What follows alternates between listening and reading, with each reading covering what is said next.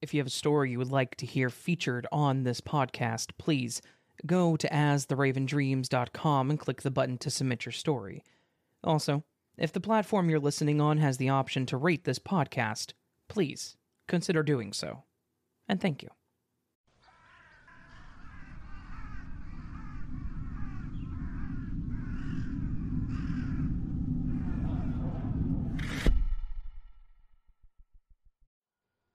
When I was younger, I used to find different families to babysit for through Craigslist. My parents helped me set up my own posting, and once I got the hang of it myself, I was able to search for postings from others looking for sitters. I was actually very successful in doing this for quite some time.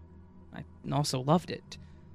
For the most part, the kids were great, minimal issues, and if I didn't care for a kid because they were just rude and uncontrollable, my parents made an excuse for me to not have to do it anymore. However, this one family I sat for was worse than just having ornery or mean kids. They actually creeped me out. I believe that this was back in about 2008. I had my own car at this point, and the family only lived about 30 miles from me. When I got there, the mom and the dad introduced me to their kids. They were twin boys that were about nine. We'll call them Dylan and Dalton. They looked very nice and well mannered at first. They were the typical twins type where the parents dressed them the same. I remember when I first met them, they had on jeans and matching red and blue shirts. It was a Sunday, and the moms said they had just gotten back from church so they could change their clothes if they wanted to. They gave a few rules, like they were allowed one snack since they were just finishing lunch at the time that I had gotten there, and they were not allowed to play out front since they didn't have a fence around the front yard. Other than some normal things like that, it seemed like they were pretty laid back. They said that they would be gone for a few hours and they headed out. That first time was fine. A lot of getting to know each other, it seemed. They asked me what school I went to, and they told me about their school and favorite subjects. They shared things about themselves, as well as embarrassing things about each other. It was funny, and all in all, quite a normal visit. It wasn't until the second time that they started getting more comfortable with me, I guess. This time, I went over around 4 o'clock. They hadn't had dinner yet, but the mom told me they had ordered pizza and gave me the cash to pay for it, and that they would be back later, around 9 or 10 p.m. After they left, the boys came and watched TV with me until the pizza arrived. While we were eating, Dylan looked up and just gave some random creepy fact like, Did you know Gacy killed X amount of boys before he was caught? I learned they knew a lot about serial killers. I didn't know how to respond, so, as I do when kids tell me weird stuff, I just went, Oh, uh, that's crazy, and then continued to eat my pizza. That's when Dalton made some comment about how stupid he was for doing it. I tried saying something like, Some people are just sick and it's hard to understand, I'm sure. But then he specified that he shouldn't have kept them in his own house. That's what got him caught. That one I didn't know how to respond to. So I just stared at him and they started laughing. So I laughed too and said, Yeah, people can really do some unthinkable things. Again, they knew a lot about serial killers. I got random facts like that on a regular basis when I went over there and they even liked to play a pretend game called Killer. They had me play it too, but it was like hide and seek. But if you were it, you were the killer, and if you were found, you were killed. They typically made a slashing motion, like with a knife, and would act like they were stabbing and slicing you. When they found the other, they would just be laughing hysterically. I didn't find out what this game actually was until I was playing it, because they just said it was hide and seek. I wasn't comfortable playing it after the first time, and I told them that they shouldn't do that either. They actually seemed confused as to why, saying, It's not like we're really killing you. All with this creepy smile on their face. I just tried explaining that it could scare people, so it's best to just play normal hide and seek. That didn't stop them from doing other creepy things, though. I continued to get creepy facts about killers, death, and other grim things. They also tried to watch scary movies or documentaries on crimes, but I didn't allow it because of their age. There was one time I went over there and they were in the middle of watching one of the Child's Play movies, so I played it off when the parents were there and said, Oh, is it okay if they watch those movies? And their response was like, Why wouldn't they? As they told me, yeah, they're just not allowed to watch anything with nudity. Makes sense. So, since that was confirmed, they seemed to take advantage of it and watched some of the weirdest movies while I was there. Even if they were watching something a normal nine year old would watch, they would change it as soon as their parents left. I liked scary movies myself, so I was okay with watching it, but their demeanor was more unsettling. Celebrating when someone died or making fun of them for a choice that they made. One of the last straws for me was when I was doing some homework and they had been in their room playing. I felt like I was being watched, so I looked behind me, where the hall was to their bedroom, and I saw one of them standing there. I asked them if there was something wrong, and while smiling, they just said, I bet I could have tied you up just now. I just didn't have any rope. And then went back to their room. Nope. I was no longer comfortable being alone with them. Some of the stuff they did was definitely odd for their age, but still being young myself, who was I to judge someone's parenting? So I never brought it up to their parents. But that time, I did. I told them that night what they had said to me and about their weird killer game, and they basically laughed it off, saying, eh, Boys will be boys. They also said that they mean no harm or would never actually do anything to me, and talked about how they are still easier to raise than girls. So, with their parents being uncaring, I thought maybe I was overreacting. I actually only had sisters, so I didn't know what boys were like at home. What I did do, though, was the next time I babysat, I made sure I wasn't alone. After asking the boys' parents, they said they were okay with me bringing a friend over, girls only, but they wouldn't be paying for both of us. So I just split the money with said friend. So the first time we were over there, after the parents left, one of them said, Oh, a second victim, and started laughing. While we ate dinner, they asked her all the same questions they asked me the first time, and then went to their room to play. Once they were out of sight, I was talking to my friend who agreed that they seemed a little weird, but she hadn't really experienced it to the fullest. Until later that night, I hadn't noticed that one of them went to the restroom and the other had called me into their room. I went into their room to see Dylan standing on the bed, and he asked me to come closer, waving for me hurriedly. I approached him quickly, thinking he needed to tell me something or maybe something was wrong. Once I got close enough, he was able to look over my head and said, It'd be much easier to throw a bag over your head when I'm this tall. Freaked out, I told him that was not a nice thing to say, nor should he even think about those things, and he just looked confused as to why I would say that.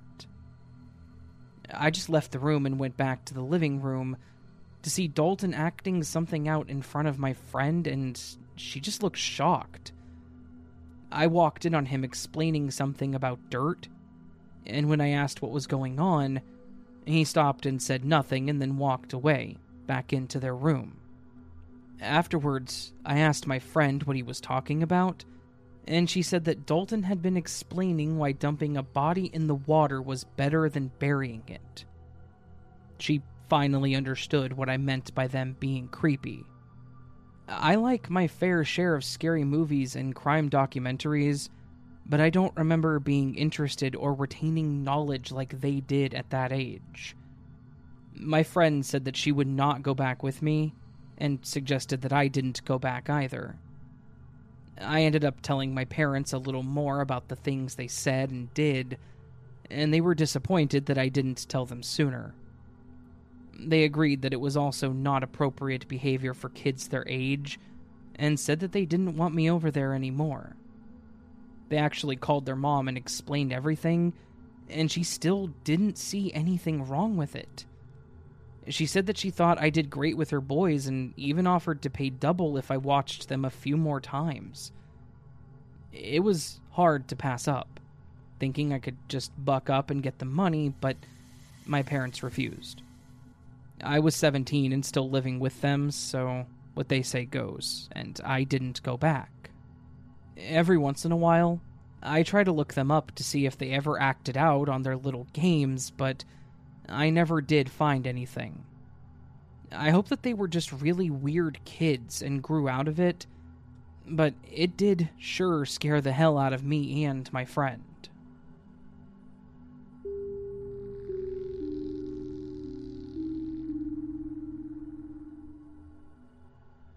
Back when I was a very young kid in elementary school, we actually had a full school lockdown that I can remember. And I remember that it was really scary and confusing when we were locked down. Because we were all little kids and had no idea what was going on. I was either in fifth or sixth grade at the time, because it was definitely near the end of me being in elementary school.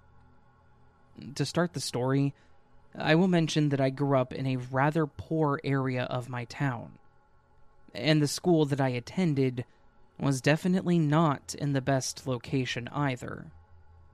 At the time that this took place, it was essentially the start of gang activity in my town.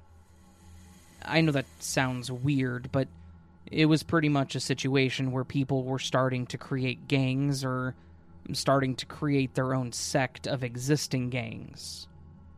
It's kind of hard to explain, honestly it's like there were no gangs in the area, and then one day there were.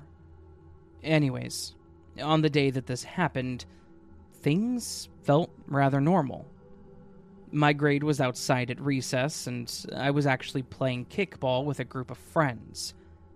About halfway through recess, I remember seeing a group of guys that were walking down the street towards the corner where the school was, but not necessarily near or to the school just on the same street. I thought nothing of it. They were just people to me, and I was like 11 or 12, so I didn't really care. I remember that I was up to kick, and I kicked the ball for a double, and as soon as I started running to the base, I heard a loud pop. And then the teacher blowing the whistle really loud and waving frantically for everyone to get inside. Obviously, I was upset. I finally get a good kick in, and then recess had to end. But something was off about this. We were all walking inside to the building, but the teachers had that weird sense of urgency when they were ushering us in. They were telling us to go faster, telling us to get into the rooms right away, and as soon as we were in, the teachers started taking attendance really quickly and locked the doors. Well, come to find out, we ended up on a full blown lockdown. We were all pulled out of our desks and sat behind the teacher's desk while she went on with the lesson. I remember feeling really weird being told to sit on the floor in the back while we did math. But it was definitely their way of keeping us all collected and away from doors and windows. The overall story was that it was actually a gang shooting. Those guys were meeting up with another group to fight it out for the territory or something, and one of them pulled out a gun, which led to a small firefight. That loud pop was one of the first shots, but definitely not the only shot. while we were sitting there on the floor doing multiplication, they were shooting at each other on the corner until the cops got there, and by then, two of them had actually been hit and killed. As a kid, I remember just being told that there was a fight outside, and that's why they had us all come in.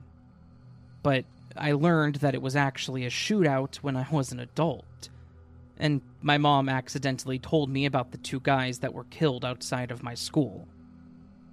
This was the only time I ever had to go into a lockdown, thankfully, and while the town I grew up in hasn't really improved, the gangs at least stay away from the schools now.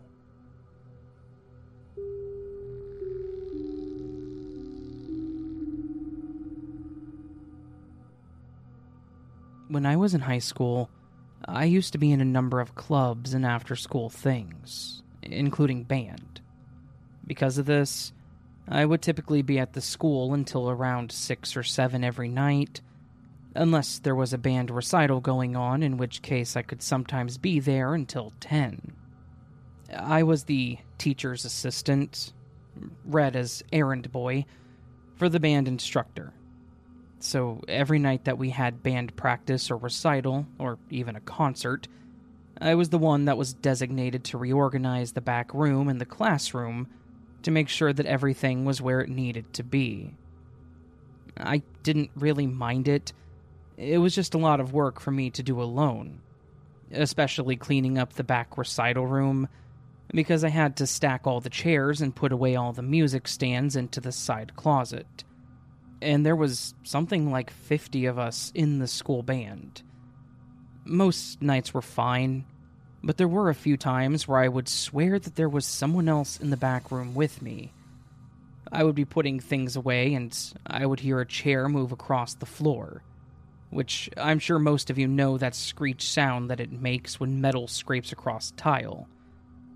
I could hear it while I was stacking the chairs, and I would look over, but no one would ever be there. There was one night where I put all the stands away in the closet and shut the door, which was actually difficult. The door to the closet had an exterior latch, because it was one of those doors where, if you didn't hook the latch, it would swing open. I don't know if the school tilted or shifted or what, but they installed that exterior latch to hold it shut.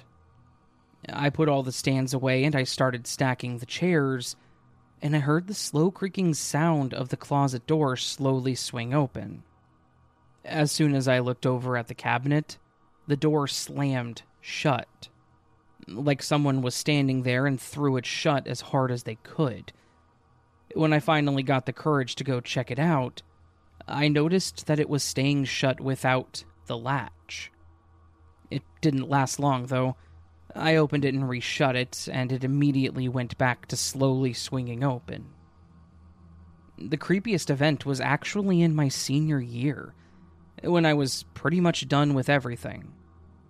I would spend a lot of my evenings in the band room studying because I didn't really have much else to do, and it was kind of like my comfort zone after having spent four years in it.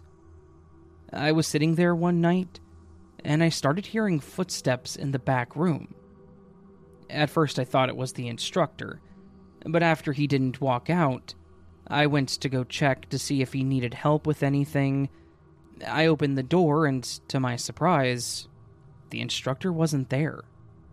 But I swear I saw what looked like a person around my age sitting in one of the chairs in the back row.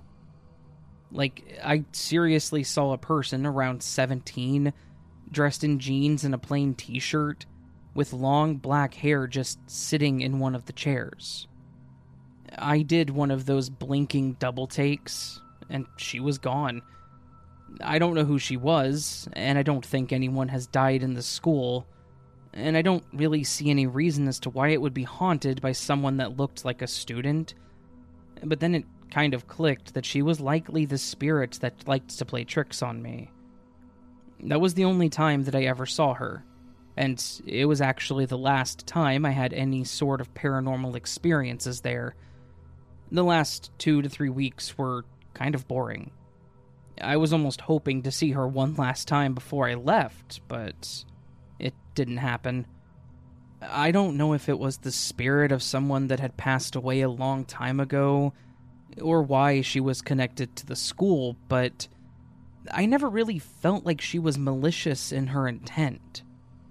The things that happened were creepy, sure, but it almost felt like she was playing a prank on me. And she kind of looked like the type to do it, which sounds kind of weird when you're describing a spirit. Anyways, that's my story of when I was in high school and was scared several times by a spirit. I do hope that she found peace eventually, or if she just never wanted to leave, then I hope that her spirit was at least comfortable in the band room.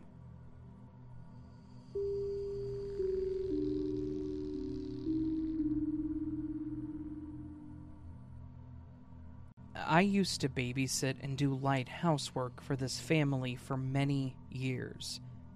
They had one kid named Jacob, and at the time, he was probably around eight, I believe. I started watching him about a year earlier, so I had gotten to know him and his family pretty well. Jacob was your average little boy, nothing weird about him, and he was very soft spoken and well mannered. He was obsessed with SpongeBob at the time, so we watched a lot of that, but that was probably the worst it ever got with him. I was already out of high school at this point, so there were times that I watched him last minute when there was an emergency or something they had to do quickly. So when they called me asking if I could watch him the following day unexpectedly, I didn't hesitate. I didn't have anything to do that day as I was on summer break from my college courses, so at least I could make some extra money. When I got there, Jacob's mom, Anna, explained that she had to take her Aunt Barb to the hospital for surgery. I don't remember what the surgery was, but it wasn't major. It had something to do with a vein in her leg, I believe, or something similar. Anna was planning to just take Jacob with her, but as kids do, he became a bit upset at the thought of having to sit quietly at a hospital with very little to do. So, she asked if I could watch him. I had to be there around 10 in the morning because her surgery was going to be around noon, and they wanted to get there earlier for check in and paperwork. When I arrived, Anna and Barb were both there as she went ahead and stayed the night there. I'd met Barb before, and she was a very sweet lady, and seemed to be fairly close to Jacob as well. He was sitting next to her when I got there, and he was reading a book to her Anna told me a few of the things and asked me to bring the clothes up from the laundry room. I gave well wishes to the two ladies and they were off, leaving us to our day. The day started out fine. I got the laundry out and even folded and put it away. I even helped him put together a little Lego set. Overall, it was a normal day there. Anna said that she expected to be home a little before visiting hours were over, so she could still come home and make dinner, and said that she would call when she was out of surgery to check in on us. I was expecting to be there until around 6, so I was thinking it would be a laid back day of watching movies and playing around on my laptop. Jacob played in his room some, and then came into the living room and watched TV with me for a while. It was probably around 2. We'd already had lunch and we went back to watching a movie. But then, out of nowhere, Jacob started whimpering. I looked over at him, thinking maybe he was holding back from laughing because of the movie, but he looked visibly distraught. I asked him if he was okay, and he didn't respond. So I put my hand on his shoulder to get his attention, and that's when he started bawling. The crying was just non-stop and I had no idea what was wrong. I tried to calm him the best that I could and tell him everything was okay and try to find out what was going on. When he did finally stop to breathe, he said very softly, Barbie's dead. I didn't think I quite heard him, so I asked him again, and he said, Aunt Barbie died. He called his great aunt Barbie, And knowing that she just went in for something simple, I tried to assure him that she was okay, and that he would probably see her soon, thinking that Anna might take him up there tomorrow or something. He looked so sad for a little boy, like nothing I've ever seen on a kid before. I was almost choking up myself, but I held it together. I thought for him, but he put his hand on my cheek and smiled, saying, It's okay. She's not in pain anymore.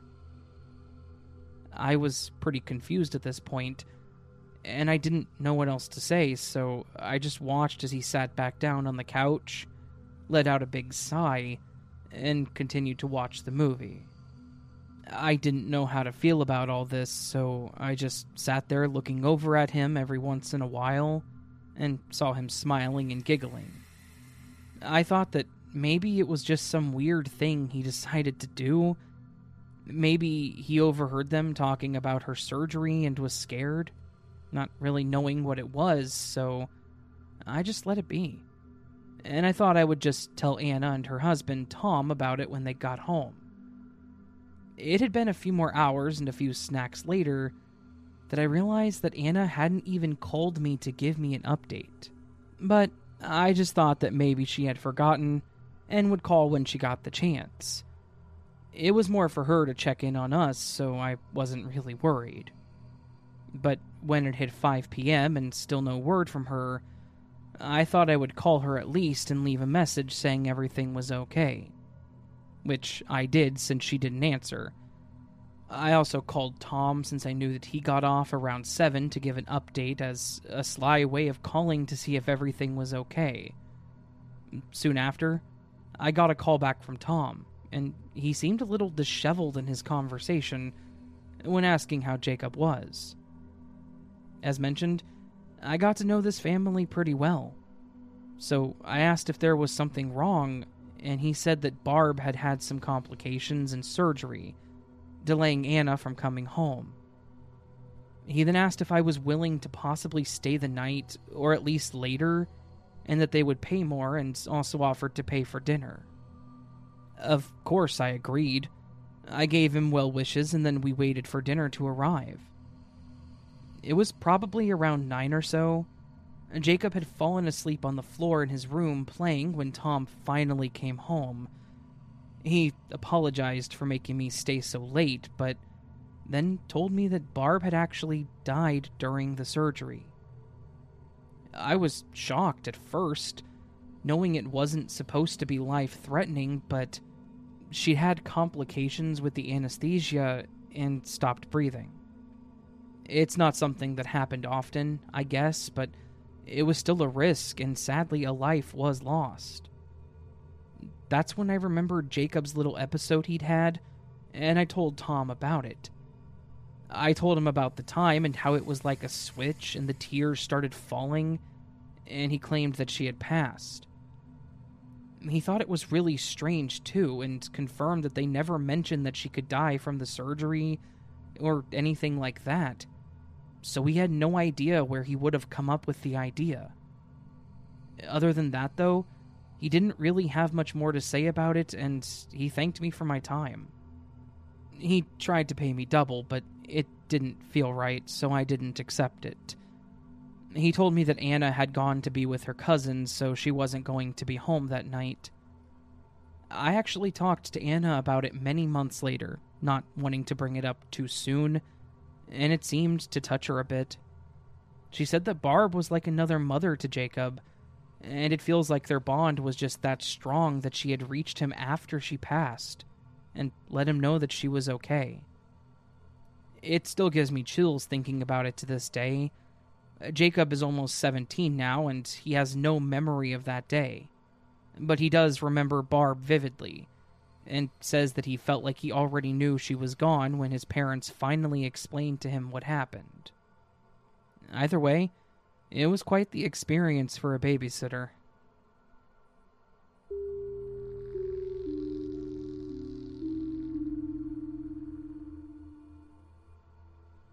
So, this may not be creepy to some, but I certainly thought it was.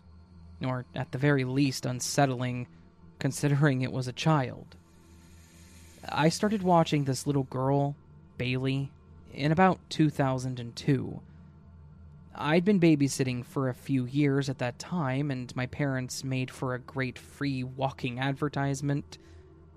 Bailey was actually my mom's boss's daughter. She was okay for the most part. I would say she was probably your typical only child that got anything that she wanted. And she was definitely spoiled. They didn't really have any rules on things she wasn't allowed to have or do. Uh, the only real rule was that if I was watching late, she had to be in bed by 9.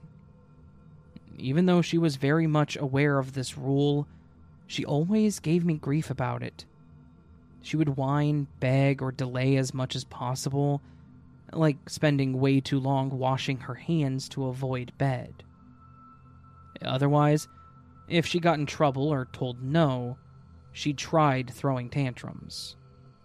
I grew up with some pretty tough grandparents, and they did not tolerate that kind of thing, so I pride myself on being able to stop the kids that I babysat from doing the same. It worked on her for the most part, when she realized that it wouldn't change my answer. I would assume it typically worked on her parents. There were a few times that she would get pretty angry and try to hit or kick me, and I made sure to let her know that that was never okay, so she would be sent to her room until she calmed down. Since my mom knew her mom, I asked her beforehand as to what, if anything, I should tell her parents, and she agreed that I should tell them everything. Her behavior was not okay, and it was best to get it under control now while she was still so young. So, one time, when her dad got home, I told her what was going on. He reminded me of my own dad in the sense that he seemed like the enforcer, as opposed to the mom being the spoiler.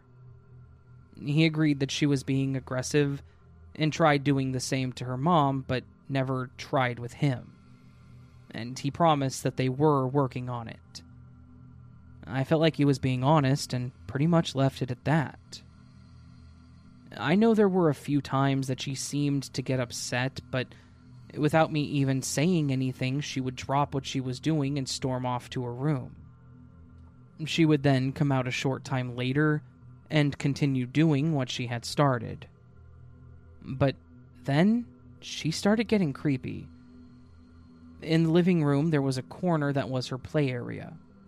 It had some of her bigger setups, like the play kitchen that had a sink, an oven, and an overhead cabinet, as well as a small chest that had the kitchen stuff in it and some of her toys. I was reading a book while the TV was playing some show that she had turned on.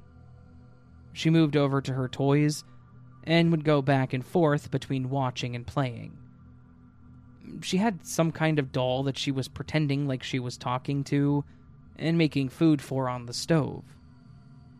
I would look up on occasion just to see what she was doing, but otherwise, I let her do her thing.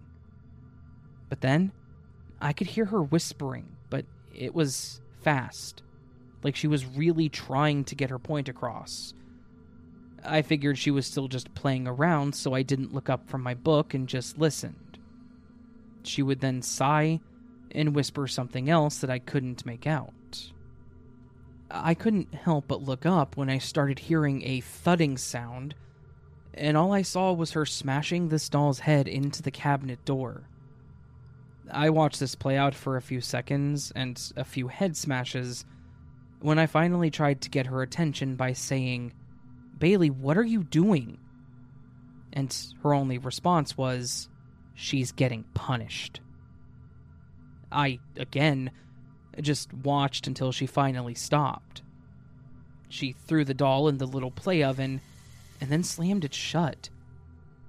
Only a little alarmed, I asked her why she did that. And she told me that she made her mad because she wouldn't get into the car. She had like a little Barbie car that she was trying to put it into, but it was too big that was a bit aggressive for her, so I told her that what she was doing was pretty mean and that's not something she should think about doing when she gets angry. She then looked at me confused, saying, Daddy said this was okay because they're not real. That was pretty scary to me. I understand trying to offer alternatives to hitting or kicking people, but I don't feel like this was a good solution. So I tried myself. I said it was okay to be frustrated or angry, but that being violent was never a good way to release the anger. While I was talking to her, she interrupted me, saying with a smile, But it's okay to kill my dolls, because they're not real and they can't scream and get me in trouble. I didn't even know how to respond. I guess her dad wasn't as assertive as I thought he was. I swear, I felt like a parent that day trying to explain to this child as to why what she was doing was not okay, real or fake. She did love to color, and she liked to set things up like poses and color it. She once had a stuffed animal sitting on the floor holding something, and she drew and colored it. It still looked like a young kid did it, but you could make out what it was supposed to be. I thought since she was so passionate about it that I told her to try to use that as a way to relieve stress instead of being so violent. She seemed confused at first, as kids do, but then started to like the idea. I tried being a little silly about it and drew an angry rabbit, so she started to draw more. I didn't know what to do with this, though, because it seemed like her dad knew about it. I didn't feel like the violence was okay by any means, though, so again, I told my mom about it and she agreed that they should at least know what happened. She said that she would talk to her boss about it because she was pretty cool with her, and I remember kind of joking with her dad about it when I brought it up. I continued to watch her and she had a few more outbursts, but I would always give her that look and she would storm off to her room and start coloring aggressively. I don't know if she did it all the time when I wasn't there, but I hope they kept up with it or something better than violence. Her dad said he was working on the outbursts with her, but never really specified how. I stopped watching her after a year or so when I moved out of state, but I've wondered how she is mentally. It's people like that that I hope grow out of that kind of thing, but it's still kind of creepy to think about what it could turn into.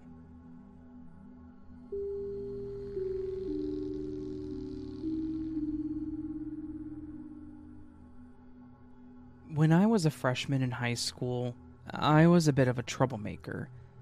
I used to be the kid that would talk crap to the teacher, and then when they would try to send me out of the room, I would take that as an opportunity to go do whatever I wanted.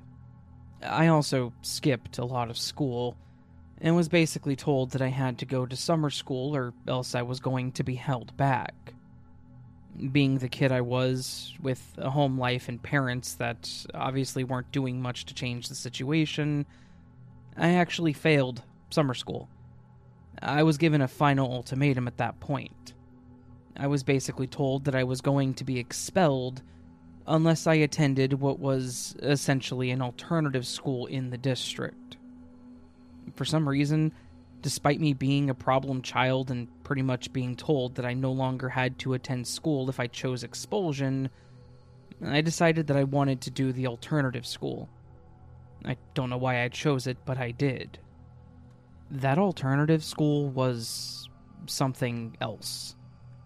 There were a lot of people there that had done a lot of questionable things, and I was actually scared of a few of the people that were in my core classes. Strangely enough, when I started attending the alternative school, I kind of started caring about my grades and I wanted to do better. I also started making a few friends including one girl that I will call D. D was a year older than me, but she was a bit out there. I don't know if she actually had a mental issue or if she was faking it, but I will say that she acted very bipolar. Most of the time, she was fine, but she would randomly lash out and start screaming at people about things that made no sense. For example, there was one day during lunch where we were eating, and she got up to the table, walked to the table next to us, and started screaming at this one kid because he had, in her words, looked at her like he wanted to F her. The dude had no idea what was going on, and she threatened to smash his face in. She was pretty clearly not someone to mess with, obviously, but she was way too aggressive to people that did not deserve it. Now, the situation that the story is about actually happened near the end of the year.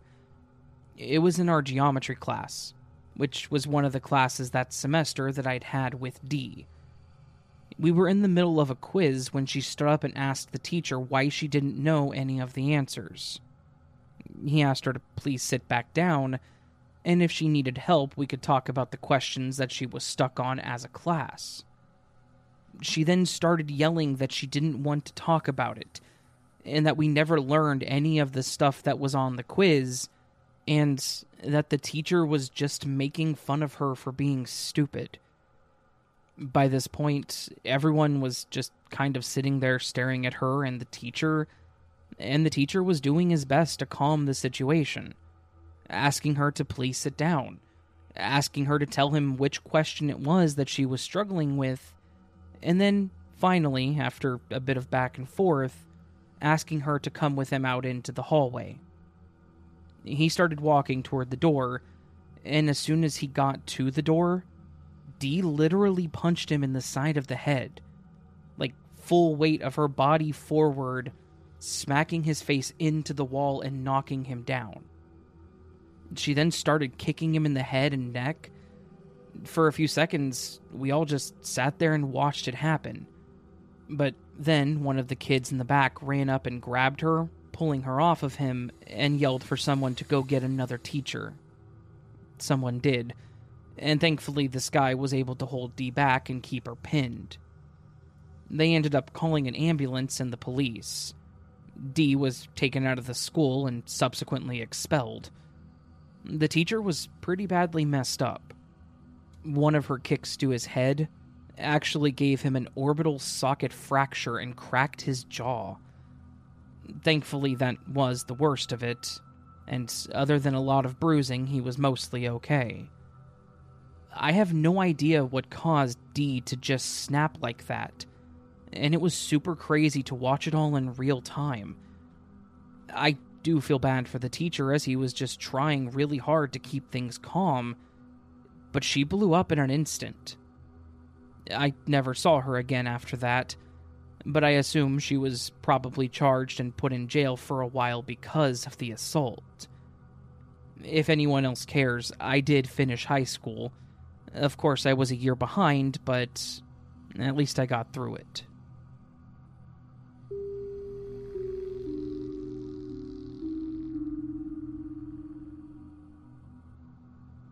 Hey, Raven. I have a super weird story from when I was a teenager and used to babysit this kid named Devin. And this was back in the 80s. So, some of the details may escape me, but I can remember the majority of what happened during the summer that I had to watch him pretty clearly. Some people out there may say it was nothing creepy or that it wasn't a big deal, but to me it was terrifying. And it's something that I still cannot explain, nor do I know if there really is an explanation, other than it's a weird thing that happened. Devin was an only child, and he was the son of one of my mother's coworkers. The coworker that my mother used to carpool with, actually, which made things convenient. When summer came around, she asked if I wanted to watch him for the months that he was off school, and it was going to be in their house during the days, so I was all for it. Plus, she was going to pay me $50 a week, so that was a huge bonus for me, being 15 and all. I had met Devin once or twice, and what I knew about him was mostly positive. He seemed like a good kid when we had met, and I had no reservations against it at all. He was about six at the time, so he was decently self sufficient at some things, but still needed help with other things, and obviously could not be left alone. Honestly, it wasn't even that big of a deal when I went to watch him. And the first week went great. It was the second week where things started getting weird. My mom dropped me off at the house, and I went in, and Devin was actually still asleep, which was a bit off. His mother told me that he had been up late, and to just go ahead and let him sleep. After about two hours, he finally got up and came down the stairs, and he stopped at the base of the stairs and just kind of stared at me. I asked him what was up and if he was okay, and he just stood there, wobbling and staring. It was kind of like he was still asleep while he was standing there, but I don't think that he was sleepwalking. After a few minutes, he looked straight at me and said, I'm sorry. I wasn't sure what he meant, so I asked him what he was sorry for. He kept staring and then walked away to the kitchen and got his breakfast. I wasn't exactly sure what he was going on about or what he meant by it, so I just let it go. And that's when things got weird. That night, I had the weirdest nightmare. In the dream, I was at the house watching Devin, except he wasn't acting like himself. He was sitting on the couch and rocking back and forth aggressively, the whole while mumbling about how things were wrong. In the dream, I asked him if he was okay, like I had that morning, and he attacked me. He jumped on me and started scratching at my face. I woke up in a cold sweat after that, kind of panicking, like, what the hell kind of nightmare was that? It would have been fine if it was a one time thing, but I had this nightmare numerous times after that night.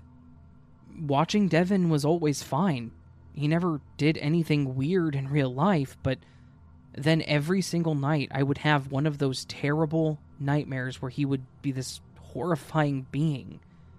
He would attack me, scratch at me, claw at my throat.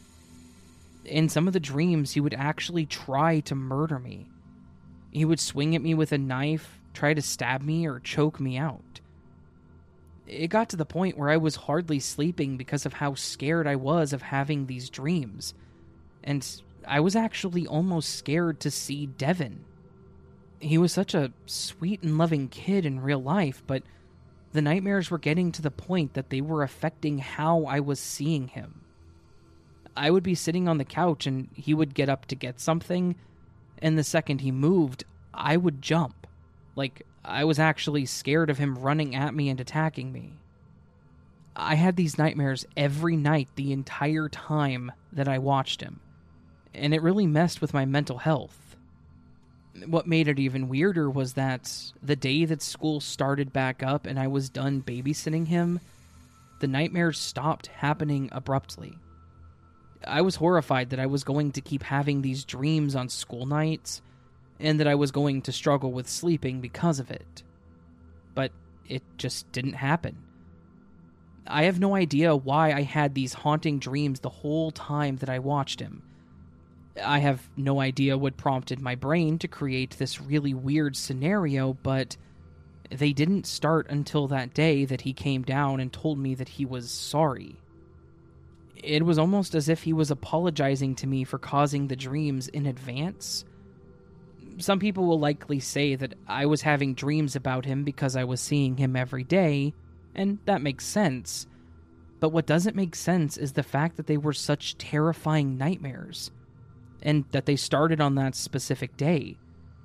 Nor does it make sense to me that I had the same type of nightmare every single night, and then for them to just stop happening when I was done watching him I don't know if people will see this as something weird or potentially paranormal, or if they'll just say it was a dumb coincidence.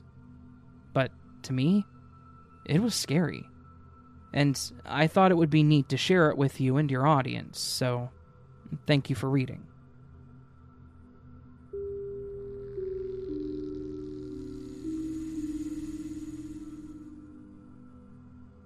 I have a creepy story that actually happened to me and a buddy back when we were sophomores in high school.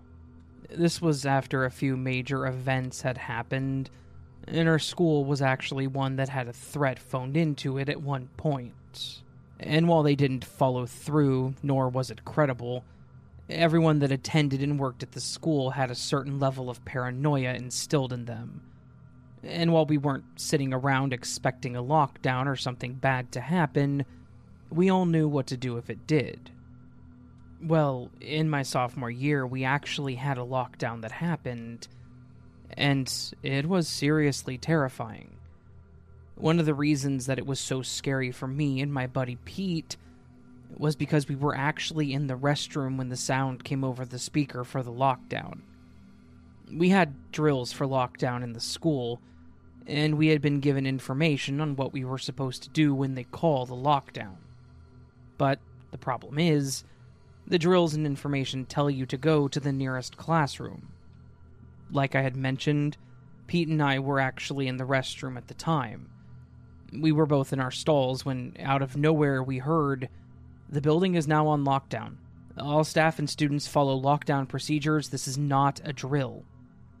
I could hear Pete's breathing start to get heavier, and I'm pretty sure he was hitting panic attack levels when he heard the call out.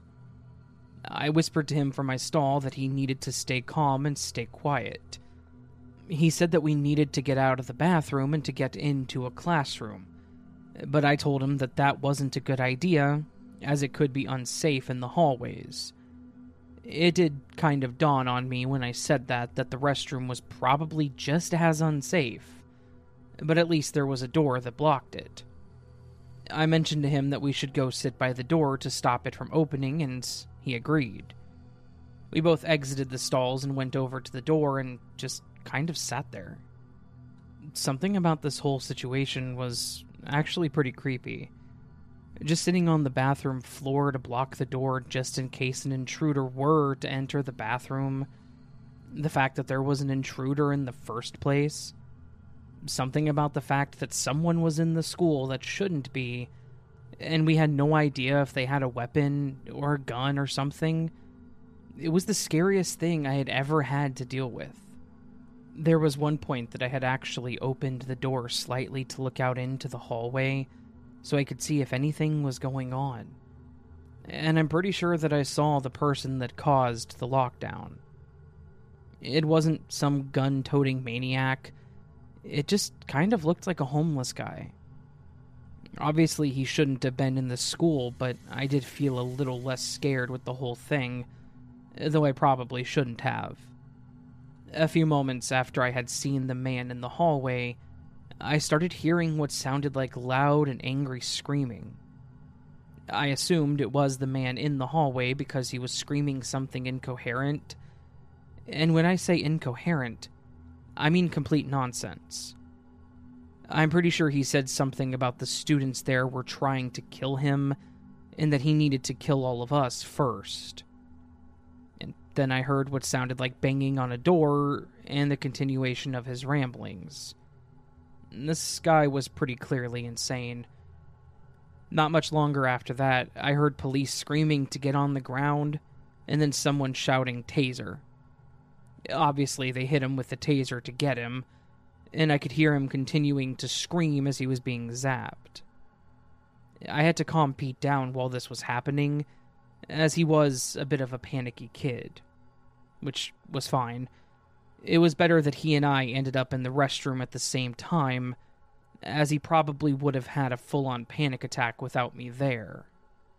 About 20 minutes after the whole incident happened, there was another announcement stating that we would remain on lockdown until the officers had cleared all of the rooms. Then, about 10 minutes later, an officer started to open the door and hit me with it. I think we actually scared him when we jumped up, because he started reaching for his weapon as it happened.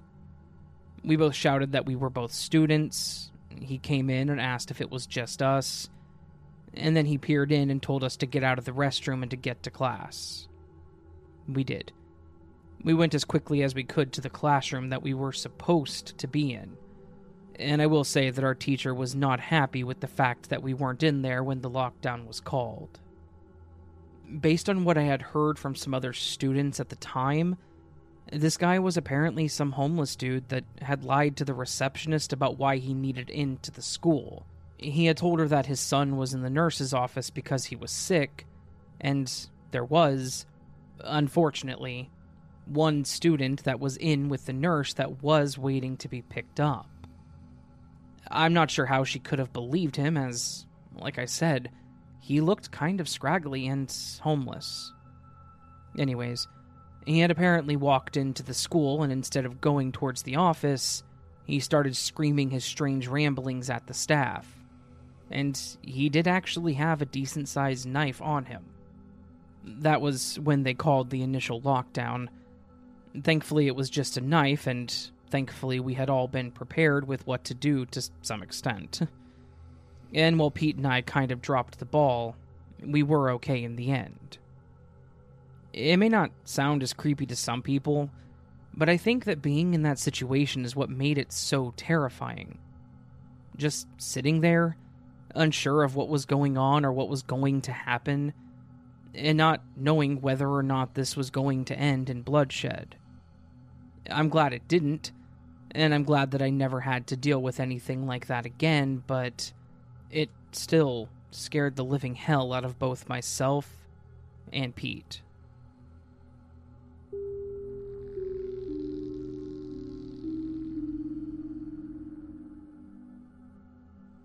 When I was in middle school, we had a handful of elective classes that we could take that were pretty 101 level basic stuff.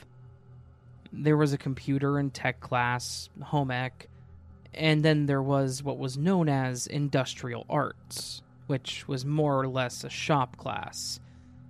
These weren't all of them, but these were the ones that I personally remember. My first year of junior high, I took the computers and tech class, and then the second year, I decided that I wanted to see what shop class was all about. The class started out well enough. The teacher went over everything involved in the class and what he expected of us. He then went over all the machines and tools that we would use. He was very detailed and thorough when it came to explaining for each of the machines and how they worked. He even had a demonstration for the bandsaw. When it came time for him to explain how the bandsaw worked, he walked over to his office and grabbed a raw chicken leg. He then turned the saw on. It was a good demonstration, honestly. Watching the saw blade rip open the chicken leg and tear through the meat and bone definitely got the point across that this was not a toy. My point in all this is that he was a very safety oriented teacher. He was excellent at showing what could go wrong, and he watched all of us like a hawk when we were working on our projects. When the event happened, we were actually in the second quarter of the class. We were on our third or fourth project, and I actually remember that we were supposed to be designing a small wooden race car from a block of wood. We had some specific requirements that we had to use, like how much of the wood we could or couldn't cut off. Pretty basic stuff. One of the final parts of the project required us to drill two holes into the bottom for the axles.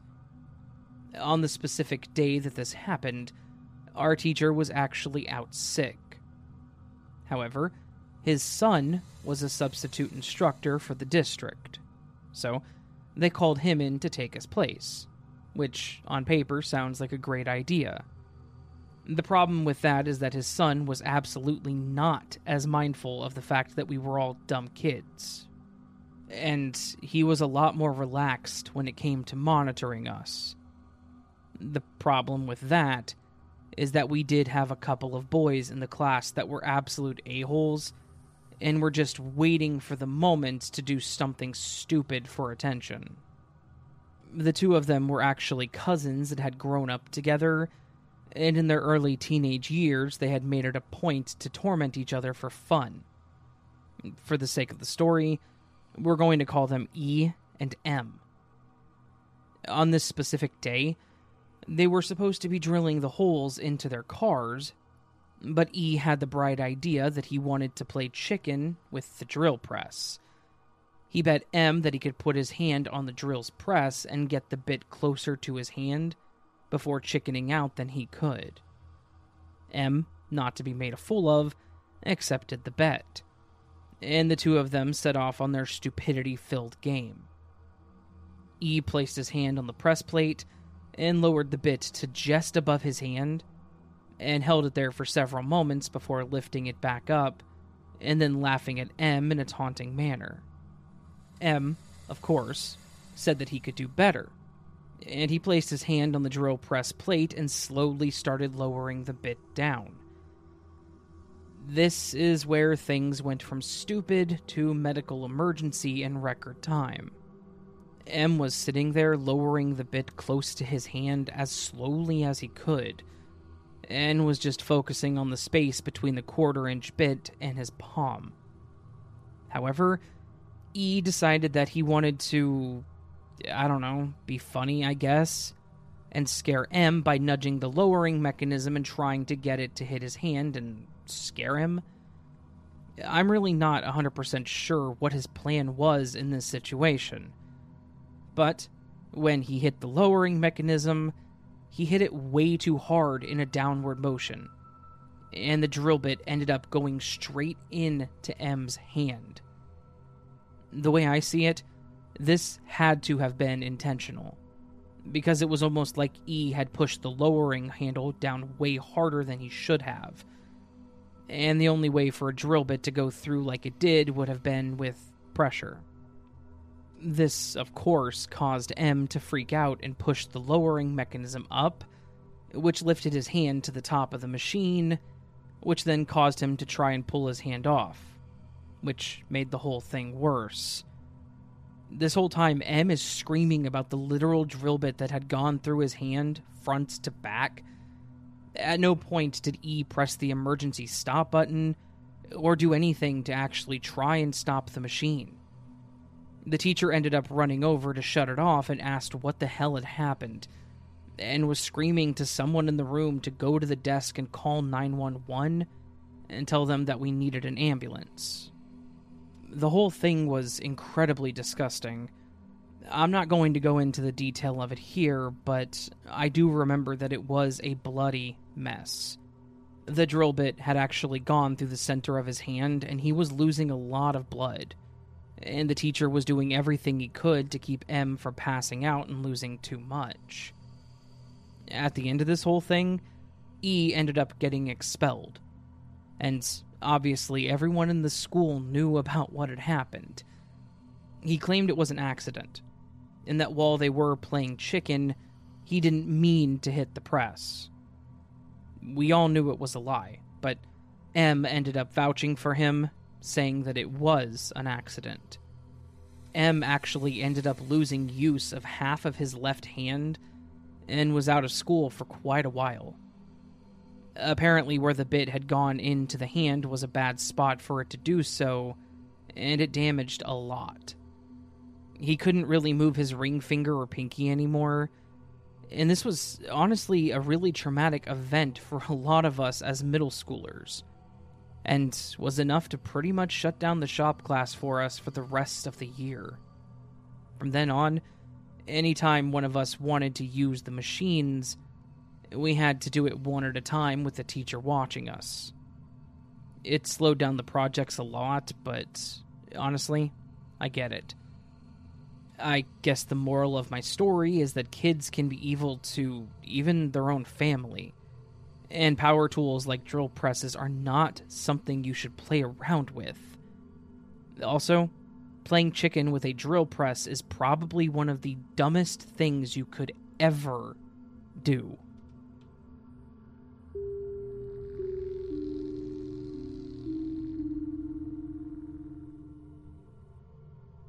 I used to teach high school way back, and while it was mostly uneventful, there was one time where things went pretty bad, and I'll never forget what happened. I was an English teacher for freshmen, which, for those that aren't used to the high school nomenclature, I was teaching ninth year students, which are kids that are around 14 or 15 years old at the most. I don't know if they use the same labels outside the US, so I figured it would be helpful to explain. Teaching kids that age meant that you are dealing with a lot of really dumb and dramatic things. These are really young kids that are doing their best to figure out what life actually is, and they're on the cusp of that adulthood transition, where things fall into place. So, you can't really blame them for their mistakes or when they do something stupid. That's not to say that they are without fault, just that when they do something, it is hard to pin blame on them fully as they tend to emulate what they see outside of their own lives. They also tend to try and be cool, and they have no idea what cool actually is. This story involves two young girls that I'm going to call Katie and Kylie. These two young ladies were in the group of people that really wanted to be cool kids, but were definitely on the outside looking in which is a common thing. And there's nothing wrong with not being in that clique. The two of them were both smart girls, but they were also beginning to hit that phase where being smart wasn't what they wanted. So, they started lashing out and pushing back against authority. The two of them were in my class that I had immediately after lunch, so they would be in my room right after eating. I never really had much of a problem with either of them until this situation occurred. They were both good students and they both did their work to an acceptable degree. The day that this event happened was pretty normal until it wasn't. We were doing the standard normal assignment that I had them do at the beginning of class when I glanced over and saw that Katie looked a bit out of it. At first, I thought maybe she was just tired or bored. But then I noticed that she looked a bit pale and like she was going to get sick. I stood up and walked over to her and asked her if she was okay, and she seemed like she wasn't really able to respond to me.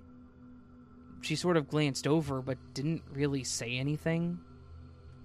I knelt down and tried to talk to her again, but she was completely not there her eyes were glazed over, and she looked like she was barely breathing. At that point, I knew that something was going on with her. I told one of the other students to run next door to the health class and get the teacher because we had a medical emergency. They were a certified nurse, and I figured that they could help. I was trying to get Katie to focus and was trying to talk to her, but it was not happening. Obviously, my class was freaking out a bit, and I was panicking inside, but I didn't want to step away from her just in case she collapsed until the other teacher got into the room. After a moment, she ran in asking what was going on. I explained the situation and she told me to call 911. I ran over and picked up the phone, and right about the time I got to the operator, Katie just fell over unconscious there are several minutes in this situation where I really don't remember all of what happened.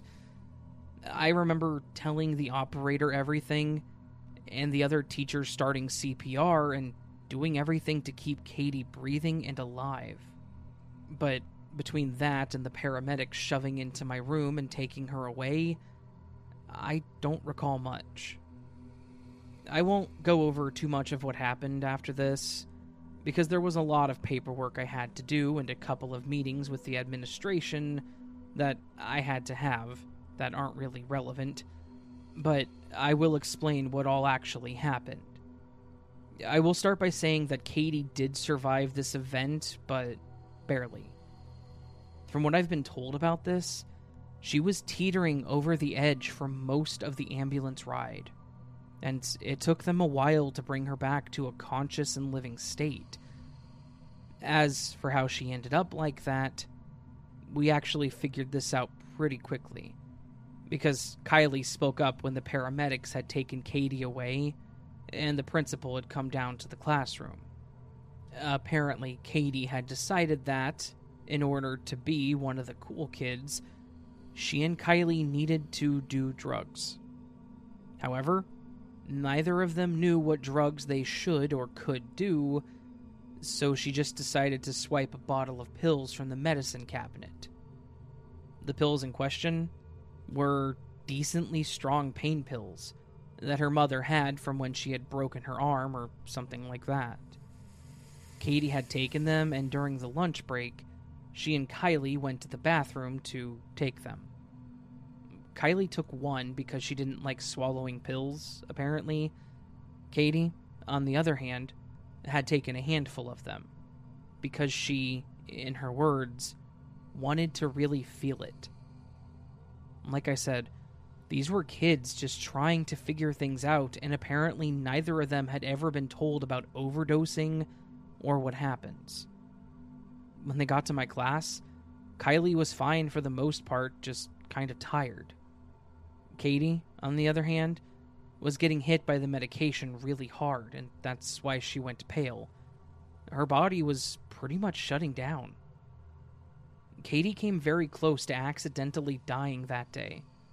Kylie nearly lost her best friend, and I almost lost a student because she thought it would be cool to take a handful of pills that she was ignorant about. They were able to get her stable, and she did eventually get to come back to class. Though, when she came back, she was a completely changed person. For the better, of course. I think the fact that she almost accidentally ended her own life really affected her, as it would anyone. I'm thankful that she didn't die, obviously, but I will honestly never forget that day. The look on her face, the absolute terror in Kylie's voice when she told us about the pills. So, I ask everyone out there please make sure that your children are fully aware of the dangers of medication and keep things like prescribed pain pills far away from your kids, if possible. I didn't lose a student that day, but if I had, it would have been the most devastating thing for not just myself, but those kids, the staff, and her parents.